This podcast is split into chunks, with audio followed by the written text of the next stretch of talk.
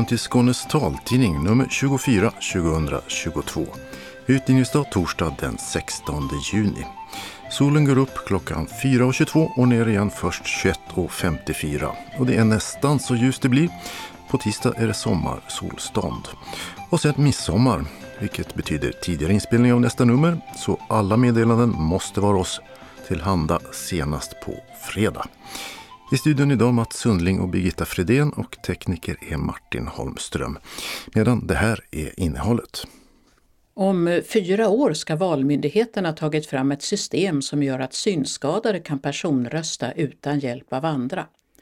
Och förkämpen Carl-Otto Rosenqvist ser fram emot att få sätta ett kryss. Nu kan man låna Region Skånes fritidshjälpmedel på fritidsbanker runt om i Skåne. Synskadades stiftelse går över till digitala ansökningar, men hjälper de som inte använder dator eller smart telefon att ansöka. Skånetrafiken har infört sommartidtabell och här är de största förändringarna. Kävlinge gör resor med kollektivtrafik gratis för 70-plussare. Både doftande och taktilt. Vi kollar in en ovanligt tillgänglig rabatt i Botaniska trädgården i Lund. Mord, försvinnanden och en drottning som detektiv. Månadens talbokstips kommer från biblioteket i Kristianstad. Öppnat och stängt med utebad och äventyrspark.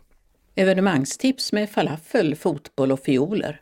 Och kalendern med djupa hål och höga toppar. Anslagstavlan, gemensam för hela Skåne med meddelanden och ändringar i kollektivtrafiken. Och allra sist redaktionsrutan.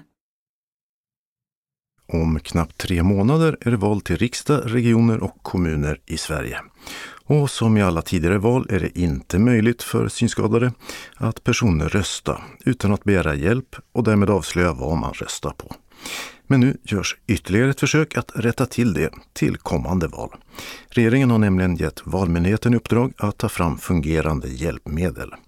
Benny Lindholm Närlinge är jurist på Justitiedepartementet. Ja, rent konkret så innebär det här uppdraget att regeringen har gett Valmyndigheten ett uppdrag att vidareutveckla och färdigställa en eller flera prototyper som ska kunna användas av personer som har en synnedsättning för att dels hitta och ta rätt valsedel och dels kunna avge en parti och personröst utan att behöva begära hjälp. Det vill säga att man ska kunna rösta med valhemlighet. Och de eh, prototyper som ska vidareutvecklas togs fram av 2020 års valutredning tillsammans med det statliga forskningsinstitutet RISE. Det är tre olika prototyper för personröstning, där en modell med en valsedelskanner med ljud placerad i vallokalen fick högst betyg av testpersonerna. Övriga förslag var ett liknande system men appbaserat så att man använder en smart telefon och det tredje ett system med ett särskilt valbås med kamera, mikrofon och hörlurar, där den röstande har kontakt med en serviceperson någon annanstans som hjälper till. Det är nu de förslagen Valmyndigheten tillsammans med RISE ska arbeta vidare med och testa i valet till EU-parlamentet om två år. Det är tänkt att man ska testa en eller flera av de här hjälpmedlen i valet till Europaparlamentet om två år. Om det är klart då, efter det, det beror ju på hur testerna faller ut eh, såklart. Men uppdraget till Valmyndigheten det är att man ska vidareutveckla och färdigställa ett antal hjälpmedel och att man ska testa det i valet 2024. För att det sen ska användas i nästa allmänna val i Sverige då, 2026? Det finns inget slutdatum i själva uppdraget här men det kan ju tidigast bli så att man har en fullskalig lösning till valet 2026. Valmyndighetens kanslichef Anna Nyqvist ser en del utmaningar med uppdraget. Jag tänker att vårt valsedelsystem är i sig en utmaning. Både att det är många olika valsedlar, att det är många namn på valsedlarna. Så det kan ju vara så att man ska läsa upp 72 namn på ett antal valsedlar om man vill ha en fullständig bild. Liksom. Det beror ju på vad det är som den information som ska överföras. Så det är ju absolut en utmaning. Sen blir det en utmaning beroende på vad det är för utrustning som föreslås. Att det är många vallokaler och det är klart att det kan vara dyrt, kosta mycket pengar att utrusta över 6 000 vallokaler med den typen av utrustning. Men får kostnaderna vara i vägen för en fulländig demokrati? Det är inte en fråga för Valmyndigheten, det tycker självklart inte jag. Det är ju regeringen som beslutar om kostnaderna och där är vi inte än. Jag bara beskriver en utmaning i att utrusta många vallokaler för någonting som kanske inte behövs överallt. Men det beror ju på också vad vi kommer fram till och hur mycket det kostar. Men det är helt klart att eh, det även fortsättningsvis ska vara valsedlar i papper. Det har aldrig diskuterats att ni ska utveckla ett system eh, med appar och så. Valmyndigheten har under ganska många års tid efter varje val och vid andra tillfällen också föreslagit för regeringen att vi behöver utreda och se över valsedelssystemet. Vi anser att vi har ett eh, valsedelssystem med alldeles för många valsedlar som eh, riskerar att bli oöverskådligt för väljarna och att det behöver ses över. Men vi har inte själva något förslag. Det är en ganska stor och svår fråga som behöver utredas ordentligt. Så vi har inte något eget förslag på exakt hur det ska ändras. Men absolut, vi vill ha förespråkar ett pappersbaserat system även fortsatt men med möjligheten att ha färre valsedlar i vallokalerna. Man ser ju när man ser bilder från utländska val att de ofta har sån där, en valsedel som är flera meter och så ska man kryssa i. Att alla står på samma. Ja, det är en typ av system som finns i utlandet. Men det är minst lika vanligt att ha ett eh, system i likhet med Finland med en eh, i princip tom valsedel där väljarna skriver ett nummer på parti och ett namn på en person man vill rösta på eller nummer även på personen. Det finns många olika typer av valsedelssystem, nästan lika många som det finns länder. Men det här med att eh, synskadade ska kunna rösta med bibehållen valhemlighet har ju diskuterats väldigt, väldigt länge. Kommer ni att komma fram nu till EU-valet så det kan testas om två år? Ja, det är jag övertygad om att vi kommer komma fram med någonting som kan testas till EU-valet. Det ska vi göra, det kommer vi att göra. Och vi kommer att eh, avrapportera det här regeringsuppdraget och lämna de rapporter som vi ska göra. Det är så långt jag kan svara. Men de som nu har lyssnat med ett eh, halvt öra på radionyheter och så och hört att ja, nu ska det här tas fram så det blir möjligt att rösta hemligt och tror att eh, det kan de göra redan i höst. Så blir det inte. Nej, så blir det tyvärr inte. Det hade vi förstås önskat det är för svår utveckling. Det går inte att bli klara så fort.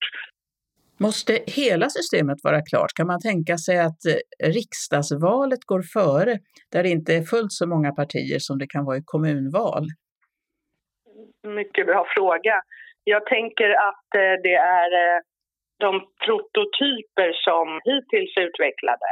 De kan man ju använda för vilka val som helst sätta i vilken valsedel som helst eller läsa av. Så att då får du alla tre valen per automatik. Liksom. Men om man inte fick det så skulle jag svara ja på din fråga. Carl Otto Rosenqvist, synskadad politiker i Ängelholm, har kämpat länge för att personer med synnedsättning ska kunna delta i val utan att avslöja vad man röstar på. Och han är nöjd idag det är faktiskt troligt att se att det eh, börjar närma sig verklighet och att man har tagit det på allvar. För det är ju i grund och botten är det inte så jätteavancerat.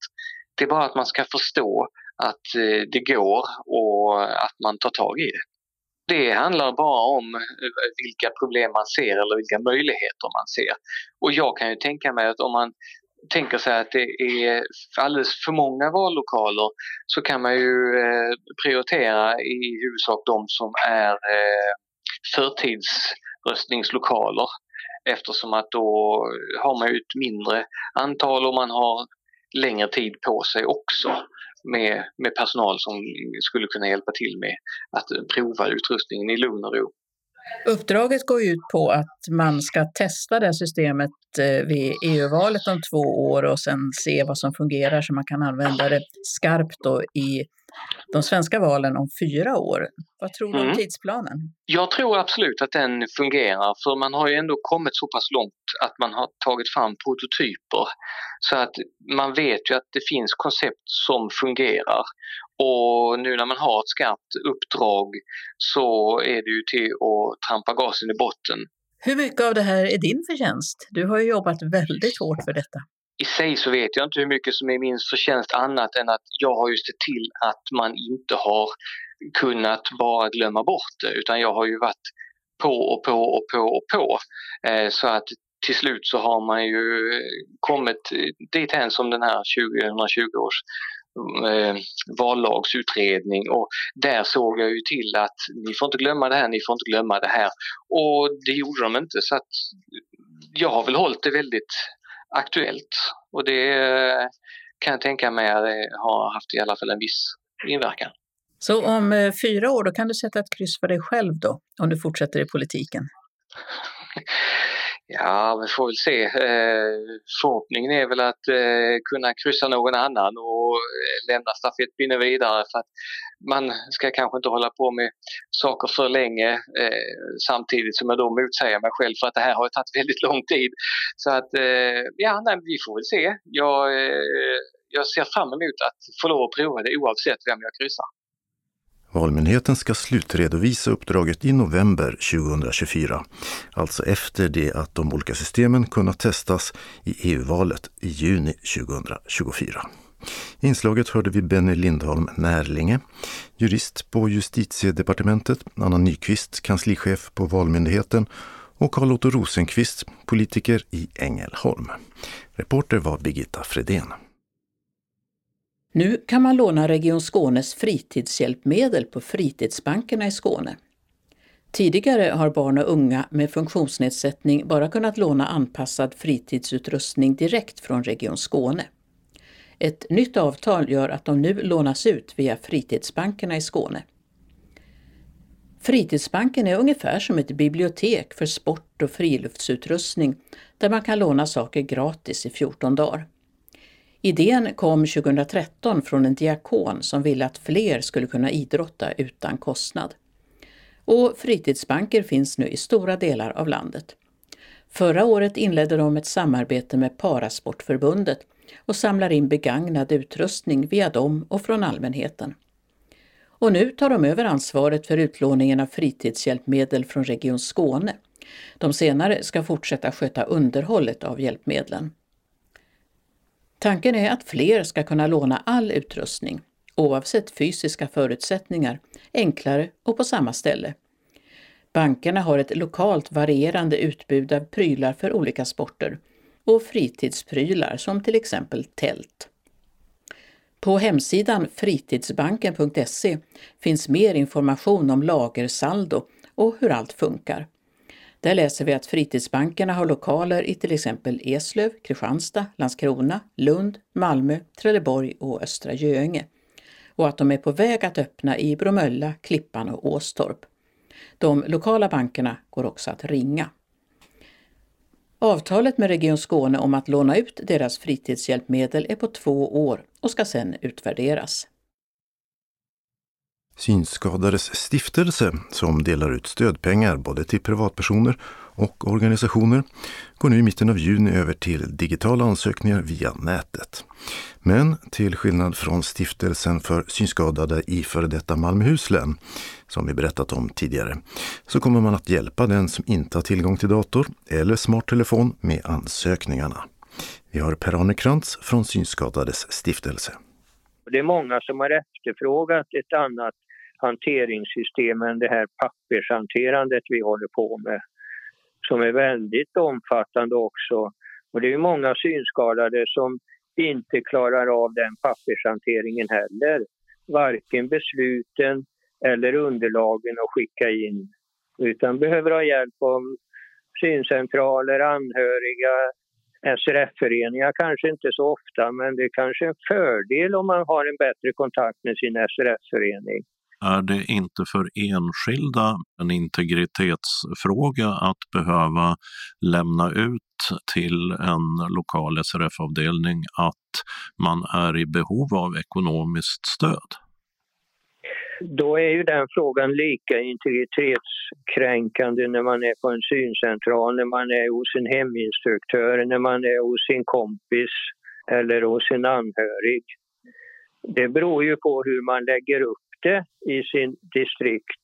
och man har en medlemsombudsman som i stor utsträckning också ska syssla med sociala frågor för enskilda så tycker inte jag man kan säga att det är det. För då har man ju en social insats som man ska hjälpa till med. Men det är ingenting vi lägger oss i utan jag vill bara peka på det. Det är många enskilda synskadade som har efterlyst det här. De tycker att det underlättar och det ger dem en större frihet att kunna söka själv via nätet. Och hur löser ni ansökningarna för de som varken har dator, smartphone, kommer stiftelsen att kunna erbjuda ett eh, stöd vid ansökan då? Vi har ju tänkt att initialt så räknar vi med att vi kommer att få hjälpa en del via telefon eller på annat sätt. Va? Men man ska inte glömma bort att det här med pappersexercisen är också väldigt mycket jobb för en blind och grav synskadad individ. Olsson sa ju Ulf Olsson, vice ordförande för den av SEB förvaltade stiftelsen för synskadade i före detta Malmöhus län, att de inte kommer att ge stöd till synskadade som inte klarar att använda deras digitala ansökningsblanketter. Trots att efter införandet av dessa så har antalet ansökningar sjunkit till en handfull. Den eh, betydligt större rikstäckande Synskadades stiftelse hade förra året, innan sjösättningen av deras digitala ansökningssystem nu, 650 ansökningar från privatpersoner. Per-Arne Krantz från Synskadades stiftelse understryker att de inte delar SCBs inställning. Men hur länge kommer Synskadades stiftelse att kunna hjälpa icke-digitala synskadade med att fylla i ansökningar om stöd? Det är lite, eh, kanske lite tråkig inställning att, att ha den eh, synen på frågan för vi går ju mot ett samhälle där allt mer blir digitaliserat. Va? Och då ska man försöka jobba för att alla får tillgång till den möjligheten det kommer vi att sträva efter. Så vi vill nog gärna ha en positiv syn på det. Att individen vill på olika sätt, då kan vi vara med och hjälpa till så att det ja, på sikt ska funka. Men landar inte det i eh, att eh, den som faktiskt inte har en dator och inte kommer att skaffa sig, för även om den gruppen blir mindre så finns den ju kvar på eh, i alla fall några års sikt. Jag tror stöd och service till synskadade, visst den har blivit jättedålig och, och en viktig resurs för alla synskadade idag det är våra syncentraler och de kuratorer som finns där. Det är många av dem idag som hjälper till och fyller i blankett efter blankett. Så jag tror att de skulle uppfatta det som väldigt positivt om de kunde hjälpa till att göra så här istället. Och det är väl ett sätt för oss att informera syncentraler och hjälpa dem att bli ett stöd till gravt synskadade så att de har den här möjligheten. De får ju bidrag till rehabilitering, hjälpmedel och så vidare. Då är det rimligt att de hjälper dem så att de kan få det. Hur länge kan ni tänka er att uh, ge det stödet från eh, stiftelsens sida, tror du? Ja, men vi resonerar inte utifrån hur länge stiftelsen, om man ska se på vad stiftelsen har för möjligheter så är de väldigt stora. Men vi har inte som målsättning att alla ska vara beroende av personligt stöd från oss. Vi jobbar utifrån att man ska hitta andra möjligheter. Men det är klart, folk som ringer och inte klarar av det kommer vi inte att avvisa utan att hjälpa. Något annat är inte, ligger inte i vårt arbetssätt. Det sa Per-Arne Krantz från Synskadades stiftelse, som vid utvecklandet av sitt nya digitala ansökningssystem har tagit hjälp av företaget Funka som i ett halvårs tid kollat dess tillgänglighet. Och systemet sjösätts den 15 juni, alltså onsdag denna vecka, och nås via hemsidan irisforvaltning.se bidrag. Och den som inte är så digital kan från samma dag få hjälp genom att ringa nummer 08-402 15 50 och slå knappval 2 för bidragsärenden. Och Iris förvaltning de hälsar också att de från i augusti kommer att ha ytterligare en person som hjälper till med ansökningar. Reporter var Dodo Parikas. I söndags bytte Skånetrafiken till sommartidtabell och med det följer ändrade tider och turer samt ett antal permanenta eller mer långvariga ändringar i busstrafiken, som nya linjer eller hållplatser. Som alltid är det Skånetrafiken man ska vända sig till för fullständig information om deras trafik. Här är de större förändringarna, först för regionbusstrafiken. I sommar går linje 124 mellan Löddeköpinge och Barsebäck. Linjen ersätter den tidigare sommarbusslinjen 120. Linje 209 hållplats Gantofta Glasyrgatan byter namn till Gantofta station Västra. Linje 300 mot Malmö kör en ny väg mellan Drakagatan och Hyllie, där många byggen gör att ändstationen nu är Hyllie läge D. Linje 305 kör en extra slinga från Skivarp via Västra Nöbbelöv och Mossbystrand och vidare till Abbekås fyra gånger om dagen, något som kommunen betalat extra för. Linje 392 kör inte under sommaren utan resenärerna hänvisas till linje 322 som kör från Ystad till Skillinge via Kåseberga. Linje 501 stannar under sommaren på hållplatsen Norrviken vid besöksmålet Norrvikens trädgårdar. Linje 505 och 523 stannar vid den nya hållplatsen Torekov hamnen medan hållplatsen Torekov busstationen har stängt. Och båtarna till Hallands Väderö anpassar sig till bussens tider. Linje 511 går nu också till den nya hållplatsen i Vederma strövområde. Sommarbussen 560 rullar från den 27 juni till 7 augusti mellan Kristianstad, Ölsjövä och Norra Åsum via Gärd Köpinge och Hovby och vidare till Åhus. Så till stadsbussarna och i Malmö händer det mycket. En ny stadsbusslinje 8 en så kallad Malmöexpressen med extra långa bussar, finns nu mellan Västra hamnen och Lindängen och går via Malmö C, Gustav Adolfs torg, Triangeln, Södervärn, Mobilia och Eriksfält, minst var 20 minut. Den nya linje 8 stannar inte längre vid Dalaplan och kör inte mellan Malmö C och Hyllie. Den nya linje 10 däremot kör mellan Malmö C och Hyllie på sin väg mot Svågertorp.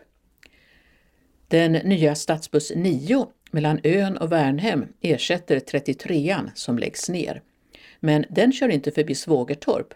Dit tar man sig från och med nu med 10 eller linje 31 från Lindängen eller 9 från Lindeborg. 31 från Mellersta hamnen fortsätter till Katrinetorp, Nornegatan och just Svågertorp. Linje 2 går nu mellan Malmö C och Kastanjegården, men inte mellan Västra hamnen och Malmö C. Dit går istället den nya Malmöexpressen 8. På Malmö C, Hyllie och Gustav Adolfs torg har ett antal linjer bytt till andra hållplatslägen, fler än det finns plats för här. Så till Helsingborg där stadsbusslinje 2 hållplatser Ödåkra station och Frostagatan har stängt för sommaren. Res istället från Hagagatan och Ödåkragården. Linje 22 kör samtidigt inte mellan Helsingborg C och Planteringen och Rönnowska skolan har stängt med hänvisning till linje 1 och 2 från hållplats Öresundsgatan. I Trelleborg slutligen går linje 2 åter ifrån hållplatsen Högalid läge A. Tidtabellerna finns numera främst på Skånetrafikens sajt och i deras app, men går också att få hemskickat som A4-papper. Deras kundtjänst nås på telefon 0771 77 77 77. Och det var hoppas vi de stora dragen. Fler mer tillfälliga ändringar hittar du som vanligt i anslagstavlan längre fram i tidningen. Kävlinge kommun gör resor med kollektivtrafiken gratis för alla invånare som har fyllt 70. Seniorerna kommer att kunna resa utan avgift inom kommunen med Skånetrafikens bussar och tåg. I resor som sträcker sig utanför kommungränsen tas ordinarie biljettpris ut för den delen. Det beslutade kommunfullmäktige i Kävlinge i veckan. Gratisresandet börjar preliminärt den 1 oktober och kommer att gälla dag och kvällstid alla dagar på året. Och den uttalade förhoppningen är från kommunpolitikerna att öka kollektivtrafikåkandet och att bryta isoleringen hos kommunens seniorer efter pandemin. Blommor och en prunkande växtlighet är något som förknippas med försommaren och inte minst den stundande midsommaren. Och vi har besökt en alldeles speciell rabatt där andra sinnen än synen står i fokus. Här kan man både dofta och känna för att ta till sig de olika växternas särart. Bente Eriksen, som är föreståndare i Botaniska trädgården vid Lunds universitet, blir vår guide till rabatten Nästäppan som ligger strax bakom det gamla Botaniska museet i trädgården. Ja, den innehåller eh, massa växter som på något sätt antingen doftar eller är mjuka eller har något annat som gör att, eh, att man inte nödvändigtvis behöver att se växterna för att uppleva dem. Och här är till exempel en växt som är väldigt skön att känna på. Det är lammöron. Och när man tar på den så är det väldigt mjukt. Det är väldigt, väldigt mjukt, ja. Den har en massa hår på sina blad. Ofta så förekommer det hos växter som lever lite kallt. Kommer den här från eh, medelhavsområdet i och för sig, men där har man ju berg och eh, den kan skydda sig mot eh, kyla genom att ha lite behår på sina blad. Så den värmer sig själv med de här mjuka håren då? Precis som man har kläder på sig. Och sen när man tittar då på skylten där det står lammöron så är det dels i svart upphöjd text som man kan ta på och känna bokstäverna. Men sen är det också i punkt. Det är det nämligen och det är ju just för att eh, göra den tillgänglig för människor som inte kan se eh, en vanlig skylt. Men då var det här mjukt och taktilt. Och om man går vidare, finns det något som doftar mycket till exempel? Ja, här har vi ju till exempel en alldeles vanlig kryddsalvia som man ju kan köpa i affärerna och eh, som man har i maten. Alla de här växterna som är våra kryddor, de innehåller eteriska oljor. Det är en kemisk förening mm. som eh, doftar och eh, som alltså kommer ut i luften så att vi kan känna doften av dem. Man behöver inte ta så mycket på den för att det ska lukta ordentligt Nej. och kryddigt och härligt. De har små hår med en vätskedroppe med de här ämnena i som sitter på ytan. Och växterna har ju det för att de inte vill ätas upp av insekter. Vi tycker om dem men eh, det är kanske inte alla insekter som gör det. Så att eh, larverna vill inte gärna ge sig på något sånt här. Då får de ont i magen. Sen i mitten här i rabatten så är det en väldigt hög växt med spretiga blad. Det är någon form av fänkål. Det är precis vad det är.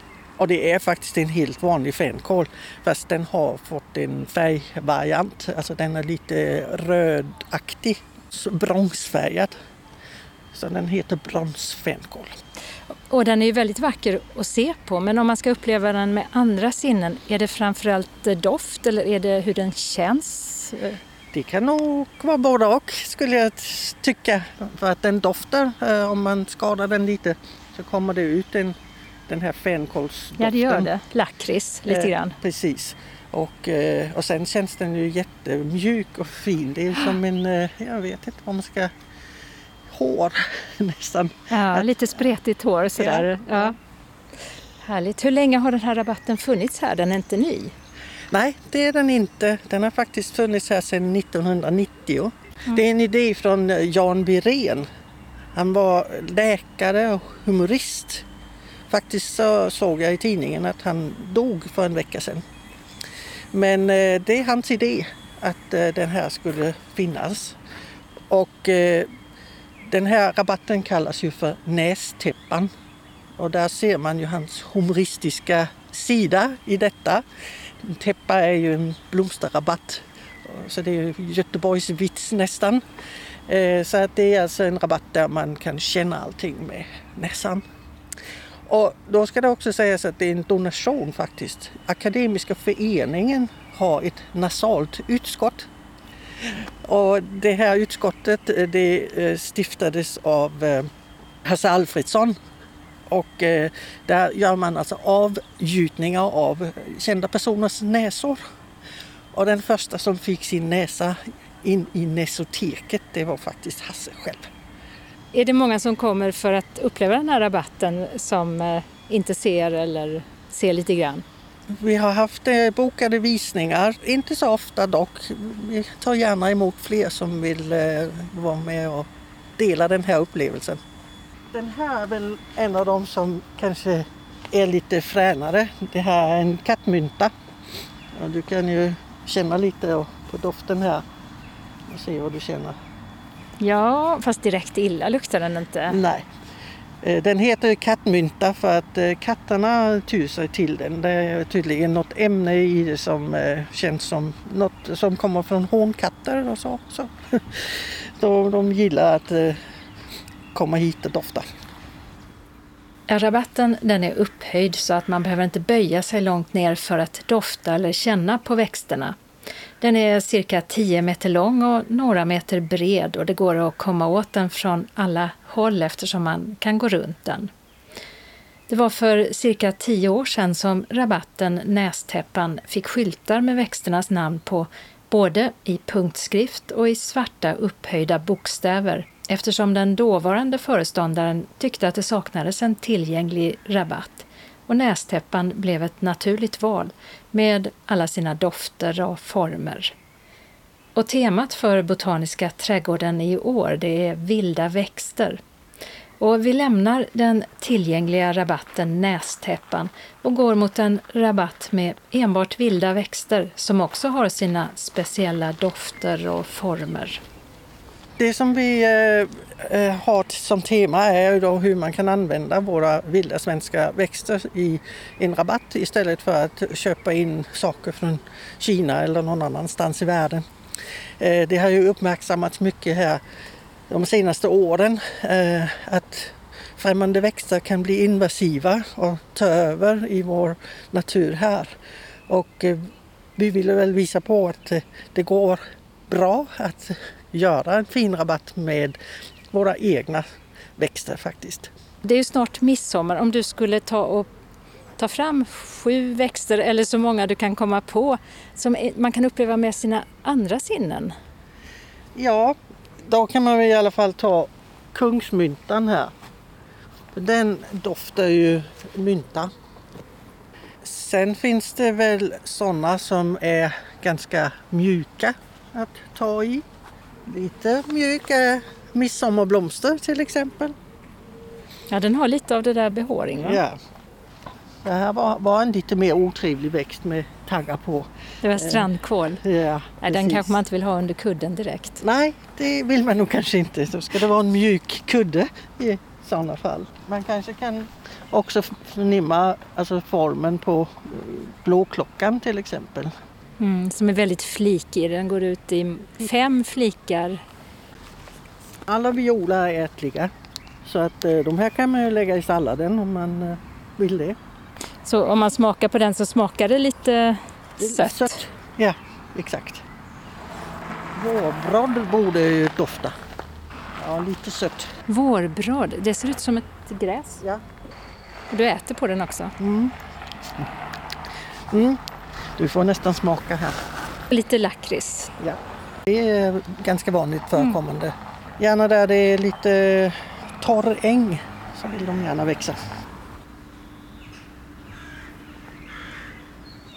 Och det sa Bente Eriksen, biolog och föreståndare för Botaniska trädgården vid Lunds universitet, som också gav förslag på några doftande och taktila blomster till midsommarbuketten och Botaniska trädgården har cirka 700 000 besökare per år.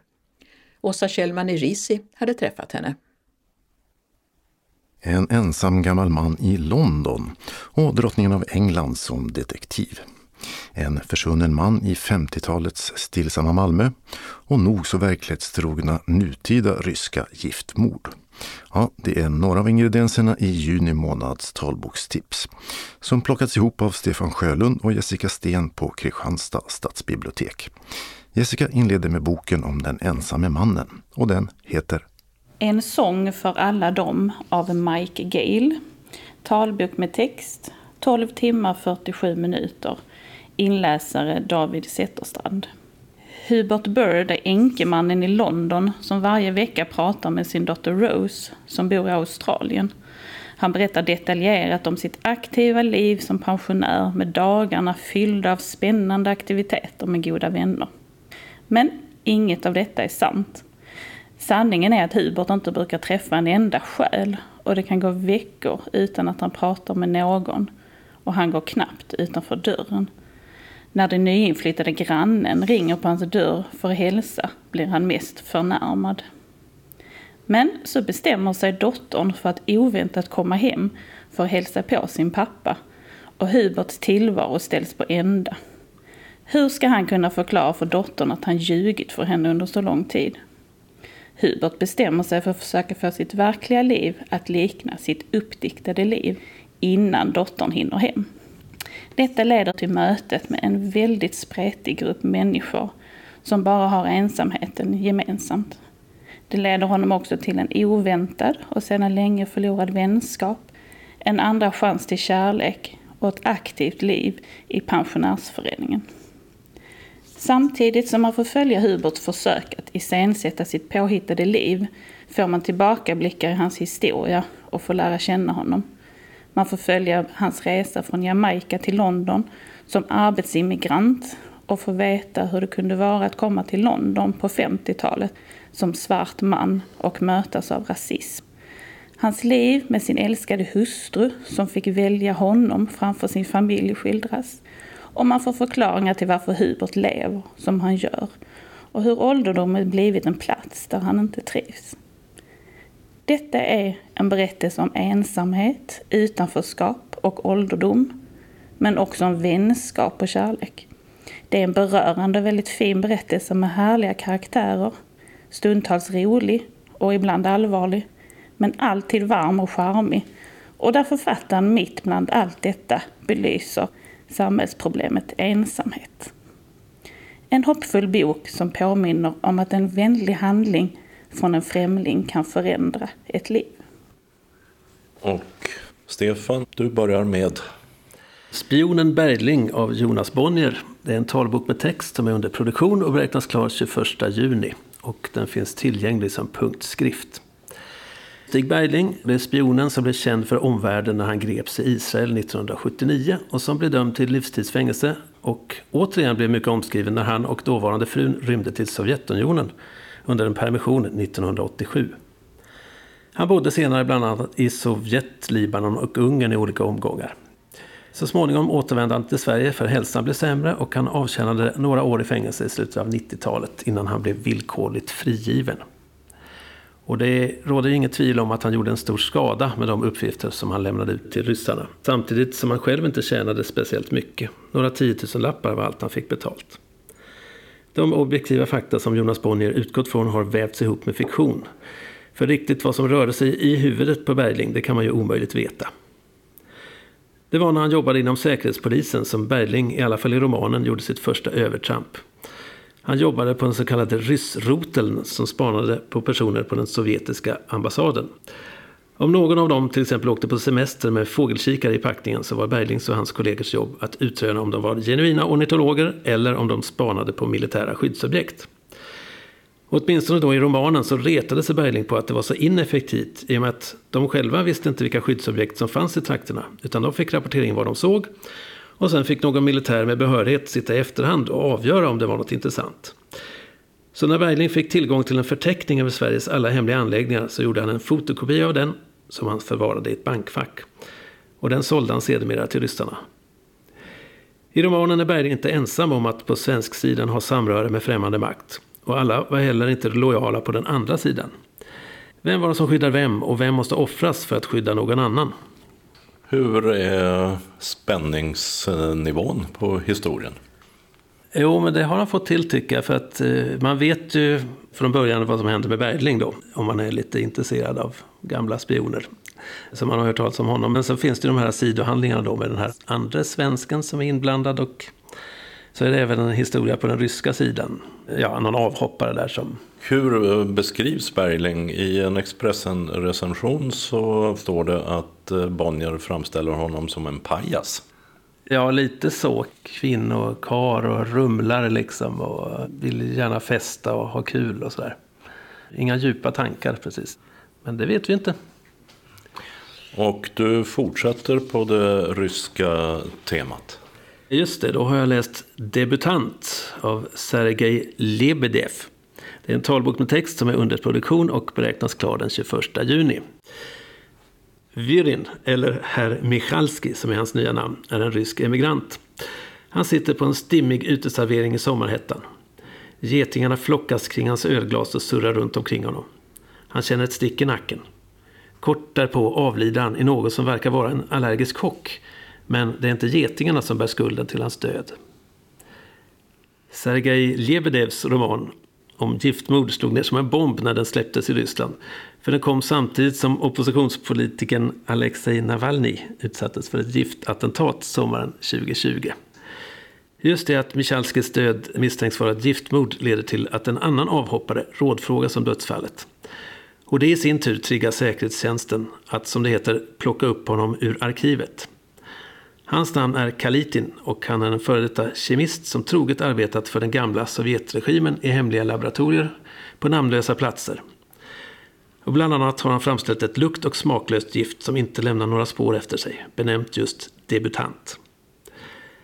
När Sovjetväldet upphörde sålde han sig själv och sina hemligheter, plastikopererade sig och har sedan dess levt i flykt och försökt leva så obemärkt som möjligt. Vi får genom boken följa hur Kalitin växer upp och fostras i staden Sovjetsk 22 och som vuxen kommer till ön utan namn där forskarna har fria tyglar att experimentera. Inte bara på djur utan också på människor. Det är inte så att vare sig Kalitin eller hans mentor som tog honom dit är några glödande övertygade kommunister. Snarare är de övertygade opportunister som lever för sin forskning och tjänar de herrar som stöttar dem i deras arbete. Bokens andra huvudperson är generallöjtnant Tjersnev som tillsammans med en kollega inom säkerhetstjänsten har uppdraget att likvidera Kalitin. Under täckmantel av att vara två försäljare som ska på en superhelg tillsammans beger de sig iväg mot målet. Är det här en spänningsroman eller är det en historia som måste läsas med helt andra ögon med tanke på vad som hänt och händer i Ryssland? Visst är det aktuellt, men spännande är den också. Men jag ska också säga att den är lite, det är vackert språk i den och det tror jag någon recensent tog upp också. Att eh, det var lite poetiskt. Det var en rysk själ i det hela. Och från ryska själar till skånsk medeltid. Ja, jag har läst en bok som heter Det medeltida Skåne. En arkeologisk guidebok av Peter Carelli. Talbok 13 timmar 28 minuter. Inläsare Helena Gripe. Och detta är en lite äldre bok som gavs ut 2007 men som talbok 2022. För den historieintresserade är det medeltida Skåne en guidebok som är utmärkt att ha med sig på sommarens hemesterutfärder till någon medeltida lämning. Men den passar lika bra att lyssna på sittandes hemma i bästa läsfåtöljen. Peter Carelli som skrivit boken är docent i historisk arkeologi och förste antikvarie vid Dunkers kulturhus. Han beskriver i boken hur Skåne såg ut under medeltiden, vad som utmärkte det skånska jordbruket och vad Öresund betydde för långväga sjötransporter. Det skånska landskapet hade många borgar, befästningar, kyrkor och kloster och i boken presenteras flera av dessa i ett avsnitt som handlar om Skånes kristnande och religiösa liv presenteras domkyrkan i Lund, klostren i Dalby, Herrevad, Bosjö och Bäckaskog utförligt. Och borgar som Krapperup, Borgeby, Ivehus, Torup och många fler beskrivs. Liksom den specifika medeltida stadskulturen och enskilda städer Boken ger en intressant bild av hur Skåne såg ut under medeltiden och kombinerar skildringar av lämningar med djupdykningar i vissa ämnen. Till exempel fakta om Skånes äldsta kyrkogård, om stadsarkeologi, skulptören Adam von Dyren och om vallgravsfynd. Det här är en bra, lättläst och lättillgänglig bok och jag har lärt mig många spännande saker. Som att Dalby Hage redan på 1000-talet var den danske kungens jaktpark. Att kalkmålningarna i Finja kyrka, som är utförda cirka 1140, tillhör de finaste romanska muralmålningarna i hela Europa. Eller att en tredjedel av Skånes medeltida kyrkor revs under 1800-talet och ersattes av byggnader i en stil som idag kallas nygotik. Men ett folkligare namn som ibland används är Eslövsgotik. Ett lite nedsättande arkitektoniskt begrepp som utgår från Eslövs kyrka från 1891. Detta är en mycket trevlig historisk bok. Och hur läste du den? Ute på språng mellan kyrkor och borgar eller hemma i läsfåtöljen? Hemma i läsfåtöljen. Och jag läste den lite eh, som jag slog upp lite grann. Jag läste inte den från perm till perm. Eh, och från det medeltida Skåne till ett något mer närliggande 50-tals Malmö. Jag har läst Den halshuggna giraffen av Peter K Andersson. Det är en talbok med text som är under produktion och beräknas klar 21 juni. Och Den halshuggna giraffen är en ganska kort och stillsam liten detektivhistoria som utspelar sig geografiskt huvudsakligen i Malmö. Tiden är som sagt 1950-tal och eh, privatdetektiven Urban Krok får ett uppdrag. Han blir kontaktad av modern till järnvägsinspektören Erik Olsson som varit försvunnen några dagar. Trots kyligt vårväder är både hatt och ytterrock kvar i tamburen. Olssons lägenhet är för övrigt i god, för att inte säga pedantisk ordning. Egentligen är det bara en liten trasig prydnadsgiraff i porslin som ligger på golvet som sticker ut. Vad kan månne den ha för betydelse? Krok söker svaren bland annat i Helsingborg hos Erik Olssons exfru och bland hans arbetskamrater på Statens järnvägar. Den försvunne framstår till en början som en ganska suddig i konturerna men på vägen så klarnar det ju fler personer som intervjuas och ju längre bak i Erik Olssons liv som Urban Krok gräver. Och även om mysteriets upplösning inte är jättesvår att räkna ut när man kommit en bit framåt i boken så tycker jag att jag hade trevligt på vägen dit. Har du läst Georges Simenon och Maigret-deckarna? Jo, någon gång för länge sedan och det påminner lite om det. Alltså, det är det här stillsamma. Det, det är inga stora åthävor liksom. Även om han, ja på något ställe i boken så misstänker ju den här exfrun för att ha något väldigt skumt på gång. Och där höll du med en recensent som också gjorde jämförelsen till Simenon. Jag kanske till och med läste recensionen, vem vet? Och vi avslutar hos en mycket aktuell 96-årig person. Ja, Windsor-knuten av S.J. Bennett. Talbok med text. 8 timmar 37 minuter. Inläsare Camilla Bard. Tänk om Englands drottning Elisabeth II var en listig detektiv som löste mystiska brott.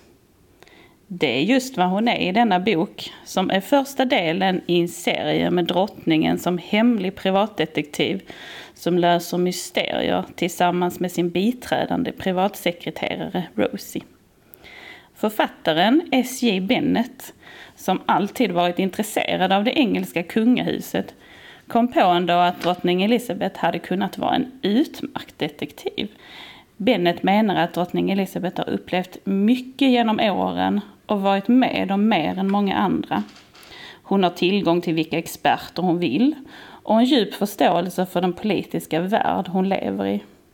Men om drottningen skulle lösa brott kan det inte märkas.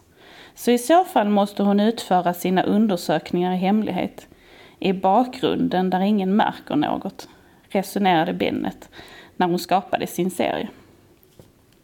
Handlingen börjar våren 2016 och drottningen är på slottet Windsor och förbereder sin 90-årsdag. Men efter en tillställning på slottet hittas en av gästerna död i ett av sovrummen och allt avstannar. Den döde är en ung rysk pianist som först verkar ha hängt sig. Men Windsor-knuten på slipsen får den militära underrättelsetjänsten MI5 att fatta misstankar om mord. och att pianisten dött innan han hängdes upp i garderoben. Drottningen blev genast involverad. Hon träffade pianisten under tillställningen och till och med dansade med honom. Och tanken på att en mördare är på fri fot i Windsor Castle, eller hade åtminstone varit under gårdagskvällen, lämnar henne ingen ro. Och fler problem hopar sig. Hur har en mördare kunnat ta sig in i ett slott omringat av vakter, kameror och säkerhetskontroller och sedan obemärkt utföra ett mord? Naturligtvis lämnar drottningen undersökningen till MI5, åtminstone tills hon märker att den leder åt fel håll. Då börjar hon och Rosie själva att nysta i fallet. Men i största hemlighet, såklart. Detta är en charmig och mysig deckare skriven med humor och glimten i ögat. Bennets porträtt av den varma och kloka drottning Elizabeth är väldigt underhållande, liksom att få inblick i drottningens kungliga liv. Vad som kan dra ner på betyget något är att det figurerar ganska många olika personer och namn. Men det trevliga sätt boken är skriven på väger upp detta. Detta är en härlig sommardeckare för alla som gillar det engelska kungahuset. Del två i serien heter En hund begraven. Den talboken är under produktion. Den beräknas klar 22 juni. Hör du till de här som gillar det engelska kungahuset? Ja, jag gillar det engelska kungahuset. Då har du varit i ditt esse nu eller under jubileet? Ja, det har varit kul. Jag har följt på tv. Men det hade varit roligt att vara i London. Avslutade Jessica Sten som tillsammans med kollegan Stefan Sjölund på Kristianstad stadsbibliotek tipsade om följande böcker. En sång för alla dem av Mike Gale, Spionen Bergling av Jonas Bonnier, Debutant av Sergej Lebedev, Det medeltida Skåne av Peter Carelli, Den halshuggna giraffen av Peter K Andersson och Windsor-knuten av S.J. Bennett. Dessutom nämndes En hund begraven, också den av Bennett. Reporter var Dodo Parikas. Öppnat och stängt. På Österlen öppnade i måndags Tobyksviksbadet för säsongen. Det har tre bassänger, omklädning och bastu och har öppet minst mellan klockan 10 och 18 alla dagar fram till den 21 augusti. I Malmö har utebassängerna Lindängsbadet, Rosengårdsbadet och Segevångsbadet öppnat för sommaren. Och detsamma gäller på många fler ställen runt om i Skåne. I Skurup har den 2,5 hektar stora äventyrsparken Ängsparken invigts i det nya bostadsområdet Västeräng. Bland äventyren finns förutom grönska bland annat utegym, klätterställning och en nyanlagd damm dit dagvattnet från bostäderna leds. Och i Tomelilla har restaurangen Al-Shaba öppnat på torget med adress Torget 8. Här serveras pizza men också rätter som falafel, gyros och kebab. Evenemangstipsen inleder vi med en syntolkad serie från UR i sex delar. Demokrati helt enkelt, som handlar om hur man kan påverka och använda sina demokratiska rättigheter. Serien ger också exempel på unga som engagerat sig i olika samhällsfrågor. Den finns på UR Play. Det är spelmansstämma i dagarna tre i Degeberga hembygdspark från den 17 juni till den 19 juni. Kyrkokonsert, låtkurser, visstuga, danskurs och buskspel står på programmet under stämman, bland mycket annat. Programmet i sin helhet hittar man på degebergastamman.se. Entréavgiften är 100 kronor för vuxen på lördagen, de under 16 går gratis. På söndagen är biljettpriset för vuxna 80 kronor. Fredagens kyrkokonsert och inträdet i hembygdsparken är gratis. Malmö symfoniorkester bjuder på smakprov ur kommande säsongs program under två konserter på Pildammsteatern, lördagen den 18 och söndagen den 19 juni klockan 19 20. Temat för konserterna är Resan, både den yttre och den inre. Konserterna ingår i Sommarscen Malmö och är gratis. I Tryde kyrka blir det söndagen den 19 juni klockan 19 en konsert för Ukraina. På programmet bland annat Fores Requiem och Ukrainas nationalhymn. Ensemble Vox, Kevin Smith, bariton, Annika Nilsson, orgel och Susanne Larsson, dirigent och sopran, medverkar. Det är fri entré men insamling görs till Ukraina. I år är det 125 år sedan August Strindbergs romaner Inferno och Legender skrevs. Inferno skrevs i Lund. Legender utspelar sig i Lund. Vid tre tillfällen, söndagen den 19 juni klockan 16 och klockan 19 och måndagen den 20 juni klockan 19 kan man följa med kulturföreningen Altets Niklas Hansson på en vandringsföreställning i Strindbergs spår. Vandringen tar en timme. Startpunkt är Grönegatan 10 och gratisbiljetter kan bokas hos Ticketmaster eller Visit Lund. The Beatles kommer till Hjärnarps kyrka tisdagen den 21 juni. Eller rättare sagt, det är bandet History 60 som framför Beatles-låtar till minne av att det i år är 60 år sedan Beatles första skiva släpptes. Konserten, som är en timme lång, startar klockan 18 och det är fri entré.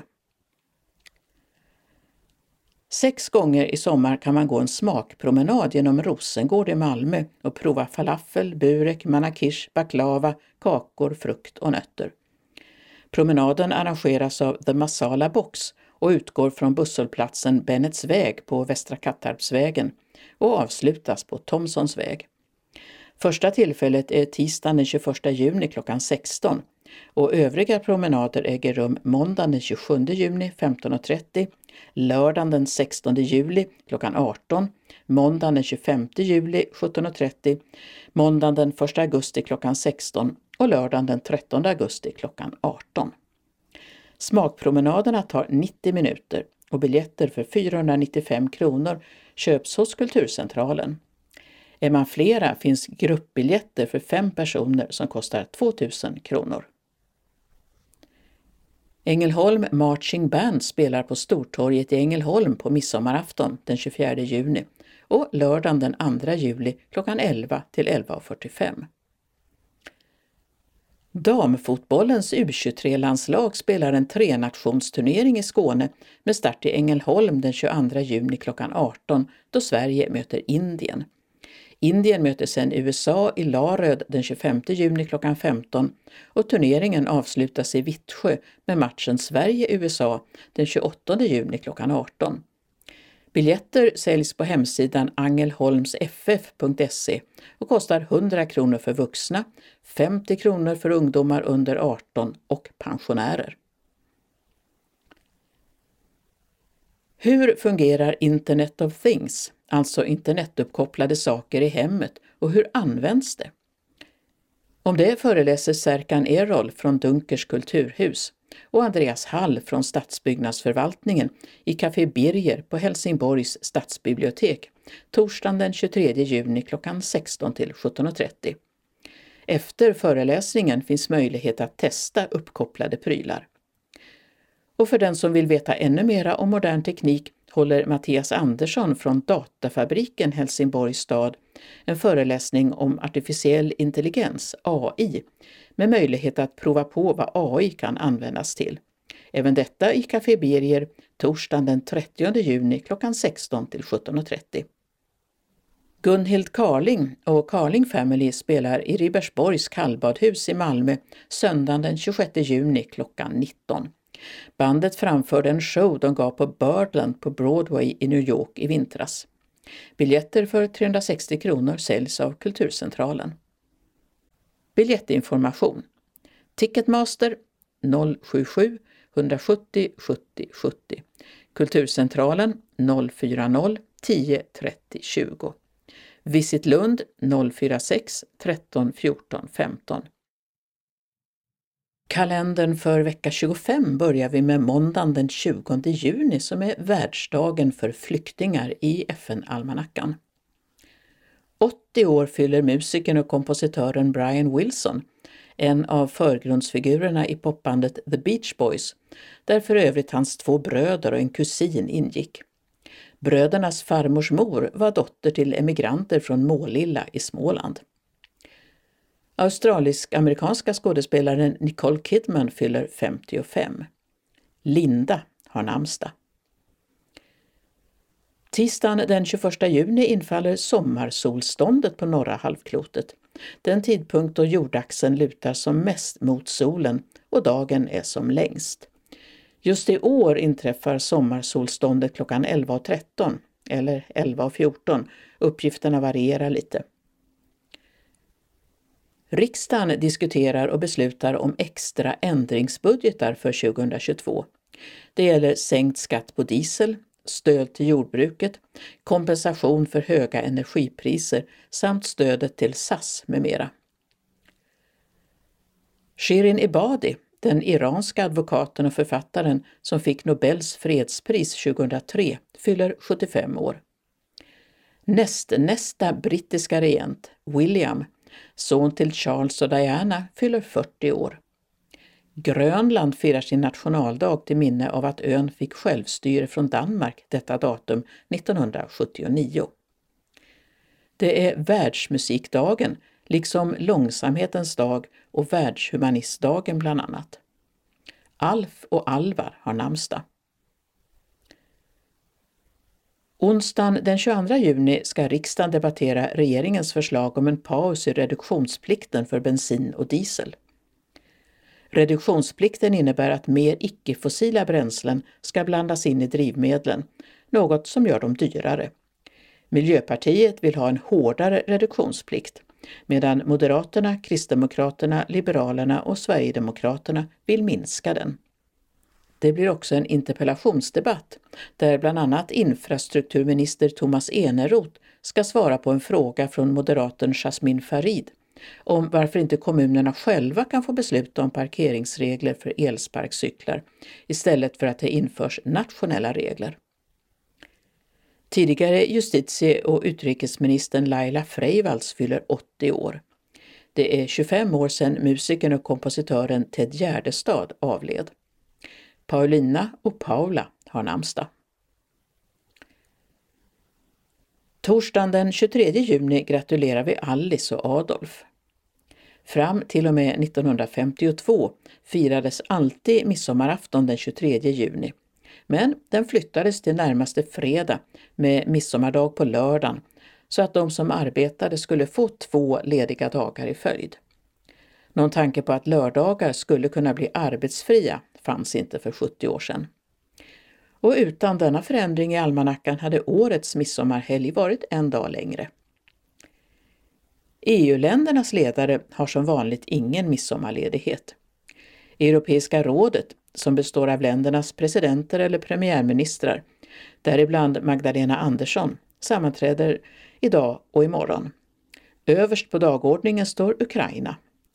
EU-ledarna träffar också ledarna från länderna på västra Balkan. Finlands tionde president Martti Ahtisaari fyller 85 år. Han tilldelades Nobels fredspris 2008 för sitt arbete som FNs fredsförhandlare i frågan om Kosovos självständighet. Den franske fotbollsspelaren Zinedine Zidane fyller 50 år.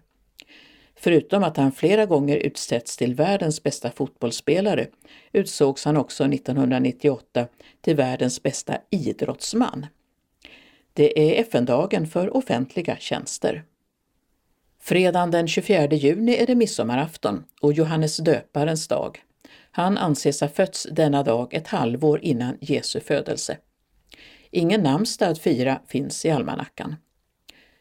1687 för 335 år sedan inträffade ett gigantiskt ras i Falu koppargruva och ett nästan 100 meter djupt hål kallat Stora stöten uppstod. Men ingen människa omkom eftersom det var midsommardag och gruvarbetarna hade sin ena lediga dag för året. Den andra var juldagen. Den argentinska fotbollsspelaren Lionel Messi fyller 35 år. Lördagen den 25 juni är det allmän flaggdag eftersom det är midsommardagen. David och Salomon har namnsdag. Mosambik och Slovenien firar nationaldag. Söndagen den 26 juni firar vi Rakel och Lea. G7-länderna, alltså världens viktigaste industriländer, inleder ett tre dagars toppmöte på Schloss Elmau i de tyska alperna. För 45 år sedan gav Elvis Presley sin allra sista konsert i Indianapolis i USA. Ett par månader senare var det tänkt att han skulle inleda en ny turné. Men innan dess avled han, 42 år gammal, av en överdos tabletter. I FNs almanacka är det den internationella dagen mot missbruk av och olovlig handel med narkotika och dessutom internationell solidaritetsdag för tortyroffer. Och det är Madagaskars nationaldag. Anslagstavlans regionala del har ett meddelande och det är från Region Skånes synmottagningar om att de har ändrade öppet och telefontider i sommar. Vecka 28, det vill säga måndag till fredag den 11 till 15 juli, har samtliga mottagningar öppet mellan klockan 8 och 15. Vecka 29, alltså 18 till 22 juli, har synmottagningen i Kristianstad stängt. Mottagningarna i Malmö, Lund och Helsingborg har öppet mellan klockan 8 och 15. Vecka 30, det vill säga 25 till 30 juli, är mottagningarna i Malmö, Helsingborg och Kristianstad stängda. Medan den i Lund är öppet 8 till 15. Och vecka 31, det vill säga 1 till 5 augusti, har samtliga mottagningar öppet mellan 8 och 15. Vi vill att patienterna ringer till oss i förväg för att vi ska kunna hjälpa dem snabbare. Detta för att patienterna inte ska behöva vänta eller att många besökare samlas i väntrummet. Den lokala delen av anslagstavlan är idag gemensam för hela Skåne och innehåller lokala inbjudningar och meddelanden från kollektivtrafiken. SRF Lundabygden bjuder först in till grillning på Klostergården den 27 juni. Då har det blivit dags för vårens sista SRF-träff som givetvis går i traditionens tecken. Vi kommer att bjuda på något smarrigt från grillen ute på gården utanför föreningslokalen. Detta mellan klockan 13.30 och cirka 16. Vi låter inte väder och vind stoppa oss. Så om vädret inte blir det vi hoppas på så får det bli korv med bröd inne i föreningslokalen. Kaffe och kaka kommer också att serveras. Du anmäler dig till kansliet 040-211 0674 och din anmälan till denna SRF-träff behöver vi ha senast den 22 juni. Aktiviteten är kostnadsfri för medlemmarna. Välkommen till vårens sista aktivitet. SRF Malmö Svedala välkomnar till sin dagverksamhet. Men måndag den 20 juni är tidningsläsningen och frågesporten inställd. Tisdag den 21 juni blir det dock bingo mellan klockan 13 och 15.15. 15. Kaffe och smörgås eller kaka kostar 10 kronor och vi vill att alla anmäler sig på telefonen 040-25 05 40 senast klockan 10 samma dag. SRF Malmö Svedala hälsar också att äntligen får vi komma tillbaka till grillfest på Öresund Funkis. Välkommen till sommarfest på Öresund Funkis, för detta handikappbadet, lördag den 2 juli klockan 18. Vi äter och dricker gott, umgås och har det trevligt. Som medlem betalar du 100 kronor för maten med swish till nummer 123 077 8050 eller kontant. Du tar själv med dig vad du vill dricka, glas och bestick. På grillen kommer fläskkött att finnas och ett vegetariskt alternativ. Vilket väljer du? Anmäl dig på 040 25 05 40 eller mejla till info srfmalmo.se senast tisdag den 21 juni. Glöm inte att meddela vad du vill äta. Och behöver man komma i kontakt med någon så kan man ringa Maj-Britt Ryman 070-324 6609 eller Mikael Werngren 076 191 04 66 den dagen. Välkommen tillbaka hälsar styrelsen. SRF Sydöstra Skåne till sommarfest den 10 juli. Sommar, sol och bad. Vad passar bättre då än att ställa till med fest? Vi dukar upp en meny med delikatesser som hör sommaren till och efter maten dricker vi kaffe och njuter av en härlig jordgubbstårta. Vi serverar vatten och lättöl till maten. Vill ni ha något starkare att dricka så får ni ta med det själva. När vi behöver röra på oss lite så provar vi på att spela boll och minigolf. Det är naturligtvis frivilligt att vara med. Annars kan man stå och heja på. Det viktigaste är att vi får träffas allesammans igen. Allt detta i Surbrunnsparken i Ystad söndag den 10 juli mellan klockan 12 och 16 mitt i sommaren. Och vi har beställt fint väder. Adressen är Surbrunnsvägen 24. Ta Surbrunnsvägen ner. Första gatan till vänster in på Aulingatan och kör in i parken till kabinen. Priset är 100 kronor för synskadade och stödmedlemmar. Du betalar en avgift på bankgiro 5435-4303 eller på swish 123 441 5071. Anmäl dig senast söndag den 3 juli till Jonny Ekström som också svarar på frågor på 0739 09 3945 eller på mejl till jonny.ekstrom skan. Srfskane.se eller Vicky Svedrell 0708 37 53 58.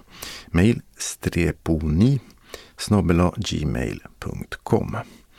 Uppge vid anmälan om du har rullstol eller rullator, egen ledsagare, ledarhund eller är i behov av särskild kost. Medlemmar som har reskostnader får de ersätta efter vi fått in kvitton eller kopia på färdtjänstfakturan. Senast tre månader efter aktiviteten. Välkomna till en härlig sommarfest hälsar styrelsen för sydöstra Skåne. SRF Västra Skåne har först ett meddelande om sommarens två första grillningar. De sker onsdag den 6 juli och onsdag den 13 på Vikingstrands handikappbad, adress Drottninggatan 253 i Helsingborg. Vi träffas klockan 18 till 20. Var och en tar med sig vad de vill grilla, dricka samt tallrik, mugg och bestick. Kansliet ordnar med det som hör till själva grillningen. Och det bjuds på kaffe, te och liten kaka. Eftersom ingen vet hur vädret kommer att bli vill kansliet att alla anmäler sig. Vid dåligt väder ställs grillningen in, vilket i så fall meddelas de som anmält sig. När kansliet är stängt kan man anmäla sig till Monica på mobil 0735 62 35 23 eller 0739 37 73 32. SRF Västra Skåne hälsar sen äntligen anmälan till Göta kanal i tre dagar. Resan sker fredag den 2 september till söndag den 4 september 2022. Deltagaravgiften är 1500 kronor, enkelrumstillägg 500 och fullt pris 4740 kronor. I priset ingår bussresa, reseledare, del i dubbelrum med frukost, en förmiddagsfika, en tvårättersmiddag, en trerätters, lunch dag 1 till 3, varav två på Göta kanal och alla utflykter enligt program. Anmäl dig till kansliet, telefon 042 15 83 93, e-post srf Vastra Skane, srf.nu, senast 1 juli klockan 12. Meddela allergier och om du önskar enkelrum. Observera att anmälan är bindande. Inbetalningsavi och program sänds till alla som anmält sig. SRF Ängelholm Båstad har ett meddelande om sommarens aktiviteter som börjar fredag den 15 juli klockan 18 till 21 med ett sommarlustspel i hembygdsparken i Ängelholm kallat Ett gästhus i Haradal. Syntolkat av Helena Frank. Pris för medlemmar 130 kronor och samma pris för ledsagare. Aktivitetsansvarig är Eva-Lena Lindell. Nästa aktivitet blir Europapremiären på John Cleese nyskrivna scenuppsättning av Pang i bygget på Fredriksdalsteatern med Eva Rydberg, torsdag den 28 juli. Eva som blir 77 år nu i sommar bjuder in till skrattfest på vackra Fredriksdalsteatern. Tidigt till bussen skickas ut med bekräftelsen. Boka in eftermiddagen och hela kvällen. Medlemmar betalar 300 kronor och ledsagare också. Det ingår resa till Helsingborg, syntolkad föreställning och enkel fika i pausen. Aktivitetsansvariga är Eva-Lena Lindell och Liss Malmborg. SRF Ängelholm Båstads medlemmar inbjuds också till kost och motionshelg på Röstånga gästgivargård. Det är SRF Bjuvklippan Åstorp som bjuder in föreningen till en härlig gemenskap. Från fredag den 12 till söndag den 14 augusti. Gästgivargården är anpassad så personer med rullstol och rullator kan röra sig utan problem. Och de fyrbenta får även de vara med. Det blir tipspromenader, boccia, en föreläsning och säkerligen väldigt god mat och mycket skratt. Har ni lust att följa med så tveka inte. Medlemmar betalar 1000 kronor och ledsagare också. Priset är beräknat i dubbelrum. Aktivitetsansvarig är Liss Malmborg. Och för alla tre aktiviteterna gäller följande. Ledsagare förväntas hjälpa två personer under hela aktiviteten och sista anmälningsdag är den 22 juni. Till Marianne Jönsson, telefon 070-710 45 79. E-post Marianne Jonsson 95 gmail.com. För frågor om Hembygdsparkens sommarlustspel kontakta Eva-Lena Lindell 0706 65 43 73. E-post 0431.430 917 telia.com. För frågor om Pangebygget samt inbjudan från SRF Bjurklippan Åstorps kost och motionshelg kontakta Liss Malmborg 072 42 60 74. E-post lizz.malmborg gmail.com. Styrelsen önskar en riktigt skön och fin sommar. Vi ser fram emot att träffa er. Hjärtligt välkomna! Och med det välkomnat var det dags att runda av med lite tillfälliga ändringar i busstrafiken. I Ystad stängde i måndags korsningen Industrigatan och Fridhemsgatan och ett antal bussar får köra en annan väg till den 23 juni klockan 7. Hållplatsen Ystad Arena stängs i bägge riktningar för Skåneexpressen 4 och Stadsbuss 3 med hållplatsen Stadsbiblioteket som närmsta alternativ. Och för Stadsbuss 2 då med hänvisning till hållplatsen Petrigatan. Treans buss stannar däremot inte längre på Petrigatan utan här är det Stadsbiblioteket som gäller. I Staffanstorp har man motorfestival på lördag och mellan klockan 8 och 19 stannar inte regionbuss 166 på hållplatserna Trekantsgränd och Rydbergs stig. Utan vid tillfälliga några hundra meter norrut på Gullåkravägen. Hållplatsen Rådhuset är också stängd med hållplatserna Storgatan och Lundavägen som alternativ. I Malmö stängde i måndags en del av Hyllie Boulevard och nya linje 10s hållplats. Hyljebadet stängde med den till den 1 juli klockan 15. Och den hållplatsen ersätts av tillfälliga stolpar en bit norrut på den korsande Hyljevångsvägen. I en annan del av Malmö började samtidigt ett arbete på Amiralsgatan som stänger tre hållplatser för stadsbuss 5, 9 och 35. Hållplatserna Rosengård och Rammelsväg ersätts av Rosengård centrum. Och så ska det vara till den 4 juli klockan 15. Och på Limhamnsvägen började ett arbete som stänger stadsbuss 7 hållplatser Geijersgatan och Hyllekroken i riktning Malmö C. Och de ersätts av en tillfällig stolpe hundratalet meter in på den korsande Geijersgatan. Den 30 juni klockan 15 ska allt vara som vanligt där igen. Och med det beskedet var det dags att sätta punkt för veckans taltidning. Nästa nummer kommer torsdag den 23 juni och då är det midsommarnumret som väntar. Skånes taltidning ges ut av Region Skånes psykiatri och habiliteringsförvaltning. Ansvarig utgivare är Martin Holmström. Postadress Jörgen Ankersgatan 12, 211 45 Malmö. Telefon 040-673 0970. E-post Skanes taltidning snabela skane.se och hemsida skanestaltidning.se. Observera att CD-skivorna inte ska skickas tillbaka till oss. Såväl skivor som kuvert kan läggas i brännbara sopor när ni inte längre vill ha dem. Vi hörs igen. Hej då!